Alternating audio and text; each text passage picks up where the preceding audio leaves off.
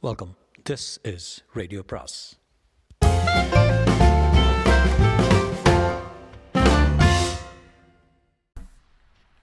அனைவருக்கும் அன்பு வணக்கம். கடல் புறா பாகம் நான்கு.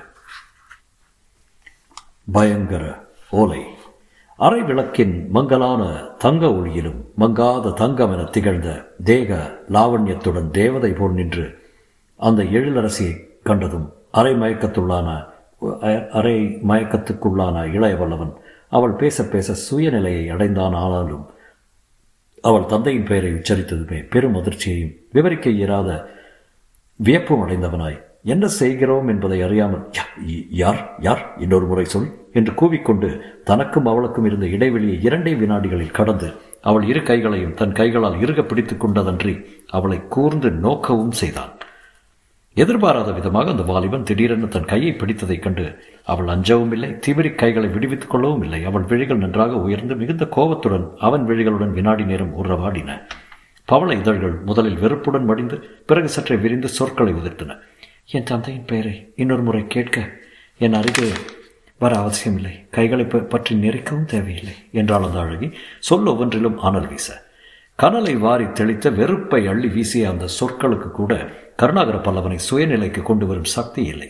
அந்த ஆரம்ப இரவின் சம்பவங்கள் அனைத்தும் ஒன்றன் பின் ஒன்றாக அவன் சிந்தையில் சிந்தனையில் வலம் வந்ததால் அந்த இரவு தன்னை குழப்புவதற்கும் தன்னை திரும்ப திரும்ப வியப்பின் வசப்படுத்துவதற்குமே ஏற்பட்டதோ என்ற நினைப்பிலேயே அவன் மனம் ஆழ்ந்து கிடந்தது. வீரராஜேந்திர சோழ தேவர் அளித்த சமாதான பத்திரத்துடன் கலிங்கம் வந்தேன். சுங்கச்சாவடியிலே சண்டை மூண்டது வீரர்களுக்கு தப்பி ஒரு அறையில் குதிக்கிறேன். யாரை காணவும் காக்கவும் மன்னர் உத்தரவிட்டாரோ அவர் மகள் வால்முனையில் என்னை வரவேற்கிறான். இந்த விந்தைகள் கதைகளில் நிகழ்வதுண்டு வாழ்க்கையில் விளைவதுண்டா என்று திரும்ப திரும்ப எண்ணி பார்த்து பிடித்த கைகளை விடுவிக்காமலே சில வினாடிகள் மௌனமாக நின்றுவிட்ட கருணாகர பல்லவனை அவள் சொற்கள் மீண்டும் தாக்கின. தமிழர் பண்பாடு விசித்திரமாயிருக்கிறது இளைய பல்லவரே. முன்பின் அறியாத பெண்களின் கைகளை பிடிக்கும் படிப்பினை தான் தமிழக வாலிபர்களுக்கு கற்பிக்கப்படுகிறதோ? என்று சுடச்சுட அவள் சொற்களை உதிர்த்ததன்றி சற்று திமிரவும் செய்தாள். அப்படி அவள் சொற்களை சுடச் சுட உதிர்த்தாலும் கைகளை திமிறியதாலும் ஓரளவு சுயநிலையை அடைந்தான். விளைவாக திடீரென்று அவள் கைகளை மட்டும் விட்டு இளைய பல்லவன் மதிக்க வேண்டும். உணர்ச்சி வேகத்தில் முறை தவறி நடந்துவிட்டேன். என்று குழம்பி குழம்பி சொற்களை உதிர்த்த வண்ணம் அவளிடம் இருந்தும் திடீரென திரும்பி கையில் அப்பொழுதும் உருவி பிடித்திருந்த வாளை உரையில் போட்டுக்கொண்டு தன்னை நிதானத்துக்கு கொண்டு வர சாளரத்துக்காக சென்று வெளியே தலை நீட்டி கீழிருந்த வீதியை கவனித்தான். வீதியில் அப்பொழுதும் வீரர்கள் நடமாட்டம் இருந்தது. தன்னை துரத்தி வந்த காவலாட்களும் குதிரை வீரர்களும் சேர்ந்து கொண்டு விட்டதையும் எதிரும் புதிரமாக வீடுகளின் கதவுகளை தட்டி வீரர்கள் சோதனையில் ஈடுபட்டிருந்ததையும் கண்ட அந்த வாலிபன் சோதனை தொடர்ந்து நடந்தால் தான் பிடிபட அதிக நேரமாகாது என்று தீர்மானித்துக் கொண்டு மீண்டும் அறையின் உட்புறத்தை நோக்கி திரும்பினான். அந்த சமயத்திலும் அந்த அழகி இருந்த இடத்தை விட்டு அசையாமலும் கையில் உருவி பிடித்த வாளை சுவரின் ஆணியில் மாட்டாமலும் நின்றிருப்பதைக் கண்டதும் மெல்ல புன்முறுவல் செய்த இளைய வல்லவன் இன்னும் வாழ் தேவையா? எதை யார் என்றுதான் தாங்கள் புரிந்து கொண்டுவிட்டீர்களே என்றான். நிலைமை சற்று சீர்திருத்த முயன்று. அவள் கருவிழிகள் அவனை மறுபடியும் நன்றாக ஏற இறங்க பார்த்தன. புரிந்து கொண்டால் தானே வாழ் தேவையாயிருக்கிறது? என்றாள் அவள். இதழ்களில் இகழ்ச்சி நகை கூட்டி. என்ன புரிந்து கொண்டதால் வாழ் தேவையாயிருக்கிறதா? சற்று ஆச்சரியத்துடனே வினவினான் கருணாகர பல்லவன் ஆம். நான் கருணாகர பல்லவன் என்பதை அறிந்த பின்புமா இந்த வாளின் உதவி தேவை? பெயரை கேட்டதும் தேவையில்லை என்று தான் எண்ணினேன். ஆனால் என்று சொல்லி வாசகத்தை முடிக்காமல் விட்ட அந்த அழகி சிறிது சங்கடத்துக்கும் உள்ளானதை கவனித்த இளைய பல்லவன் ஆறால் என தைரியமாக சொல்லுங்கள் என்று வினவினான். பெண்மையின் சங்கடத்தின் விளைவாக நிலத்தில் தாழ்த்திய விழிகளை அங்கிருந்து அகற்றாமலே அவள் பதில் சொன்னாள். கருணாகர பல்லவர் என்ற பெயரை கேட்டதும் சற்று துணிவுதான் கொண்டேன். தமிழகத்தின் பெரும் வீரர் இருக்கும்போது பெண்களுக்கு எந்த ஆபத்தும் நேரிட காரணமில்லை என்று நினைத்தேன். ஆனால் முன்பின் அறியாத பெண்ணின் கையை பற்றும் பண்பாடு இளைய பல்லவருக்கு உண்டு என்பதை அறிந்த பின்புதான் எதற்கும் அவள் கையில் இருப்பது நல்லது என தீர்மானித்தேன்.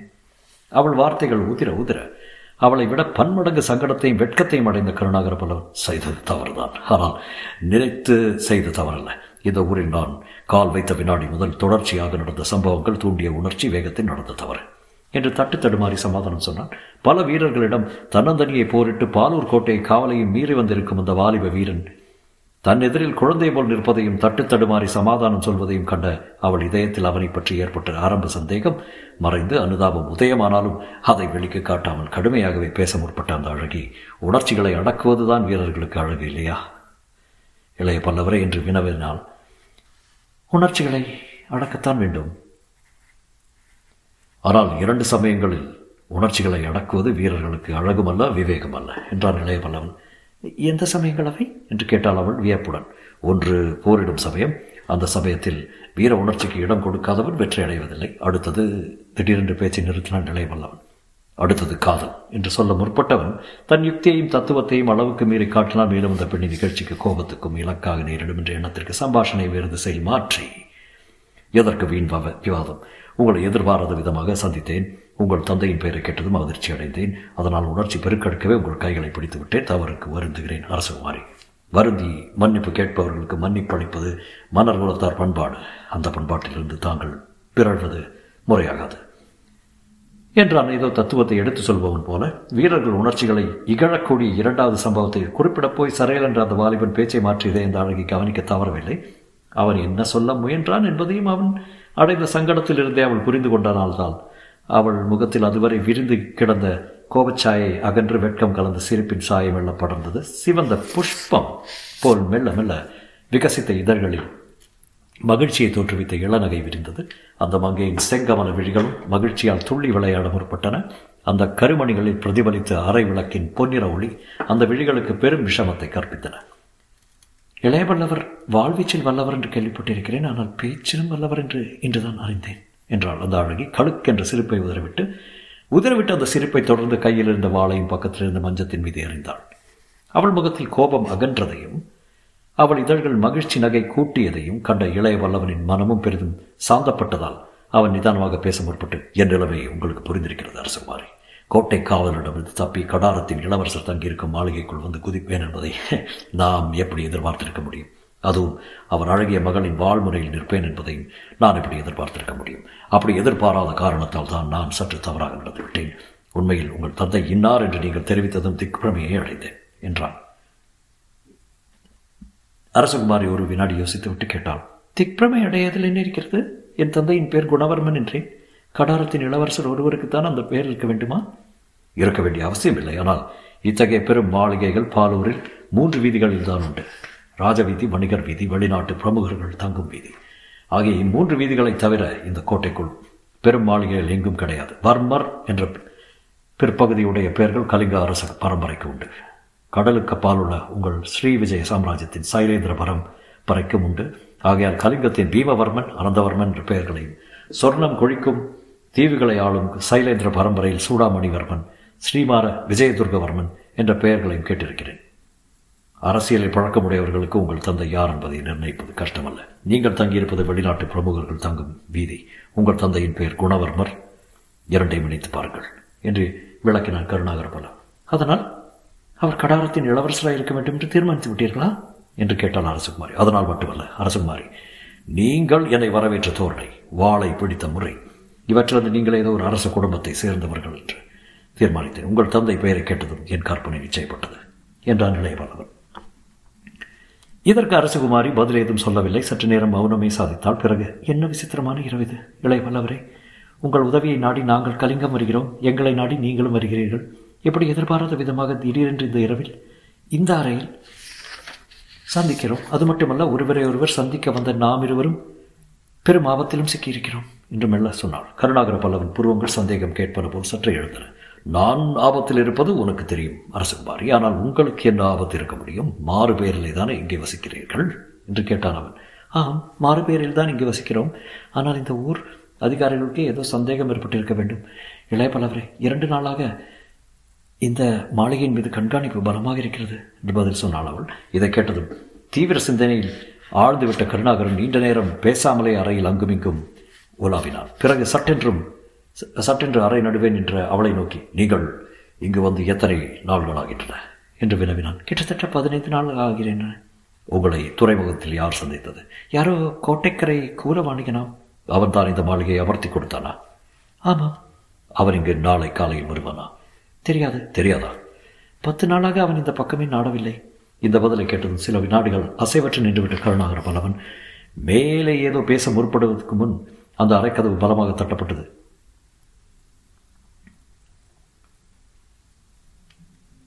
காஞ்சனா காஞ்சனா உனக்காக எத்தனை நேரம் காத்திருப்பது? ஆடை புனை இத்தனை நேரமா? என்று அடுத்தடுத்து கேட்கப்பட்ட கேள்விகளின் காரணமாக சட்டென்று அரசுகுமாரி கதவை திறக்கவே உள்ளே நுழைந்த சைலேந்திர குல தோன்றலான குணவர்மன் அந்த அறை அளித்த காட்சியைக் கண்டு வாயிற்படியை தாண்டி வைத்த ஒரு கால் அப்படியே இருக்க உள்ளே முழுவதும் நுழையாமலும் ஏதும் புரியாமலும் தன் கண்களை அறையிலிருந்து இருவர் மீது மாறி மாறி நிலைக்கு விட்டான். அந்த நிலைமை அங்கிருந்த மூவருக்குமே பெரும் சங்கடத்தை விளைவித்தது.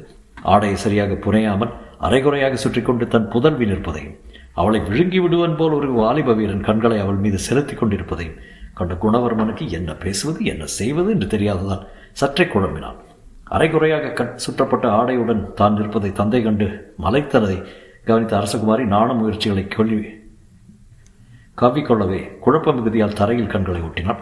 மற்ற இருவரை விட கருணாகர பல்லவின் நிலை அதிக சங்கடமாயிருந்த போதிலும் அரசகுமாரியின் பெயர் காஞ்சனா தேவி என்பதை அவள் தந்தை அழைப்பிலிருந்து அறிந்து கொண்ட காரணத்தால் அவன் காஞ்சனா தேவி என்ன அழகான பெயர் என்று தனக்குள்ளே திரும்ப திரும்ப சொல்லிக் கொண்டான் என்று இவள் அழகுக்கு பெயர் விளக்கம் கூறுகிறது. இவளும் சொர்ண விக்கிரகம் போலத்தானே இருக்கிறாள் என்று விவரித்து மனத்தை மகிழ்ச்சி வெள்ளத்தில் ஆழ்த்தி கொண்டிருந்தான் இப்படி மூவரு மூன்று வித மார்க்கத்தில் சிந்தனைகளை ஓட்டியதால் ஏற்பட்ட மௌனத்தை சங்கடத்தில் இருந்து முதலில் தன்னை மீட்டுக்கொண்டு காஞ்சனா தேவியை கலைக்கத் தொடங்கி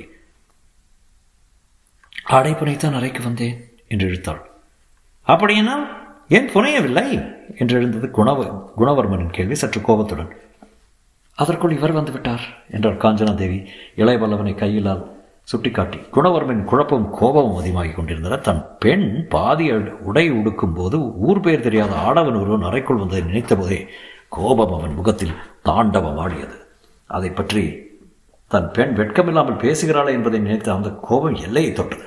ஆனால் திடீரென்று ஏற்பட்ட அந்த சூழ்நிலையில் சிறிது குழப்பத்துக்கும் உள்ளான குணவர்மன் இவர் வந்து விட்டாரா?